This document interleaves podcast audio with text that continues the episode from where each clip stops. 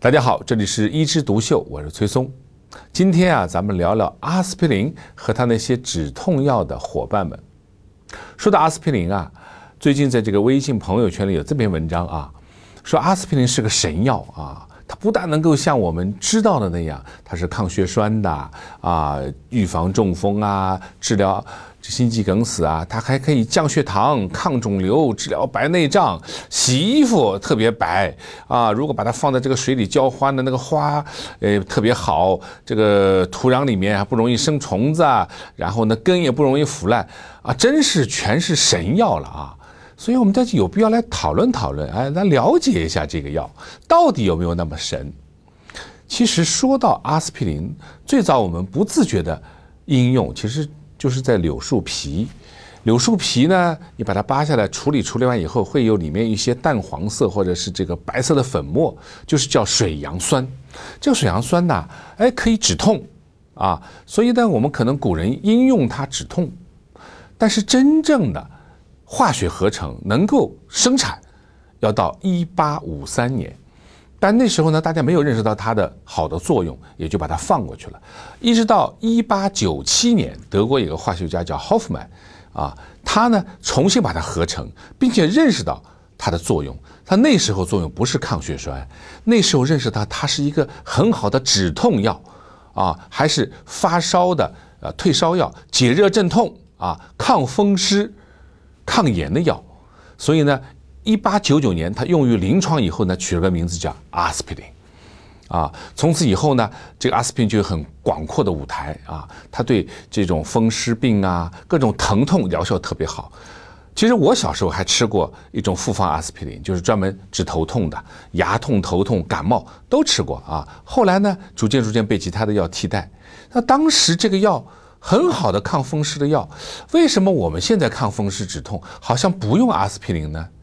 因为阿司匹林有它一个致命的弱点，那就是什么？那就是它可以引起胃溃疡。严重的时候，这个胃溃疡呢还会出血，就引起胃出血啊。你说这个药它治疗风湿的同时引起胃出血，谁还敢用啊？而且呢，像我们吃阿司匹林，现在吃的很小的剂量，抗风湿它的剂量挺大的啊，吃的大的情况下更加容易引起胃溃疡和出血了。所以人们就在想，哎。我能不能找到一个和阿司匹林同样的好的作用，但是副作用又小的药呢？找啊找啊找，哎，找到一个药叫对乙酰氨基酚，我们有一个通用的一个名字叫扑热息痛啊。这个药找到以后，发现它的止痛效果和阿司匹林相当啊啊，结果用下来发现它抗炎作用特别弱。也就是说，比如说我们这个关节啊，它风湿了，它是红肿热痛啊。你吃了阿司匹林呢，都解决了红肿热痛。可是吃了对乙酰氨基酚呢，痛解决了，红啊、肿啊、热啊都没解决。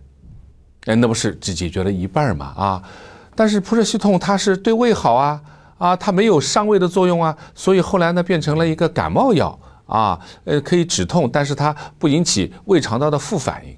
但止痛我们还得再继续找啊。后来找了其他药，包括呃奈普生啊。布洛芬呐，双氯芬酸啊，哎，找到这些药以后呢，确实是比阿司匹林的止痛效果可能还要好，副作用呢比它还要少一点，但是长期应用还是要有胃的副作用。那我们就要研究怎么解决这个胃的副作用，那要从机理上研究。原来啊，这一类药啊，它都是抑制了人体的有一个系统，这个整个的一个化学的系统叫 COX，C O X 系统，COX 系统。COX 系统它如果被抑制以后呢，它就可以减少人体的前列环素，啊，前列腺素的这个合成，而前列腺素呢是引起我们炎症和疼痛的一个最主要的一个激素。你把它阻断了，让它减少它的合成以后呢，那当然人们就红肿热痛就好多了呀，啊，但是但是啊，很多话都在但是后面，我们胃的黏膜啊。它要保持它的完整性，它也需要我们的前列腺素。有了前列腺素的保护啊，胃黏膜就不容易破，就不容易生胃溃疡。所以呀，阿司匹林和那些止痛药就是一把双刃剑，都在这个前列腺素的身上。啊，如果你把它抑制的太厉害，疼痛是好了，但是胃溃疡越来越多。如果你不抑制的厉害呢，疼痛没有用，那我们药吃这药干嘛呢？是不是？所以人们就想了几种办法。第一种，把这一类的止痛药加那么一小剂量的前列腺素，这样子呢，又可以什么止痛，又让你的胃得到保护。但是呢，似乎效果不怎么样。反正这几年我是市面上没见过这种药了。第二个呢，干脆我不去用这个激素了，我就把你的胃。让你的胃里面的那些胃酸少一点，你想胃酸少了，那对胃黏膜的是不是这个腐蚀啊、破坏作用也会减少呢？哎，所以经常就会出现止痛药用的时候呢，人们习惯性的加一点胃药保护保护，这是第二种方法。第三种方法呀，人们发现 COX 系统啊，它还有它的亚型啊，如果是 COX one 也就是 COX 一的话呢，它是全身都起作用的。但 COX two，也就是 COX 二的话呢，只有局部起作用。那我们能不能研究出一种药，只在局部能够止痛，而不对全身的，特别像对胃呀、对肠子啊有作用？能不能行？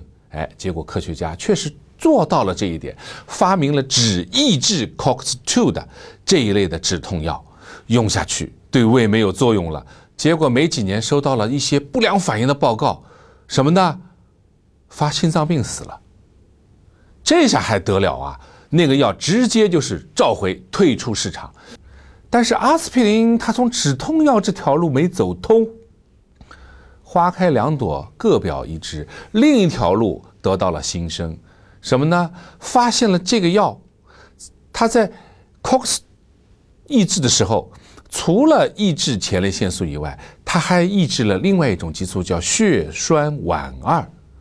而这个激素啊，可以直接引起血小板的聚集，你把它抑制，血小板的聚集力、聚集程度就下降，换句话说，就不容易产生血栓。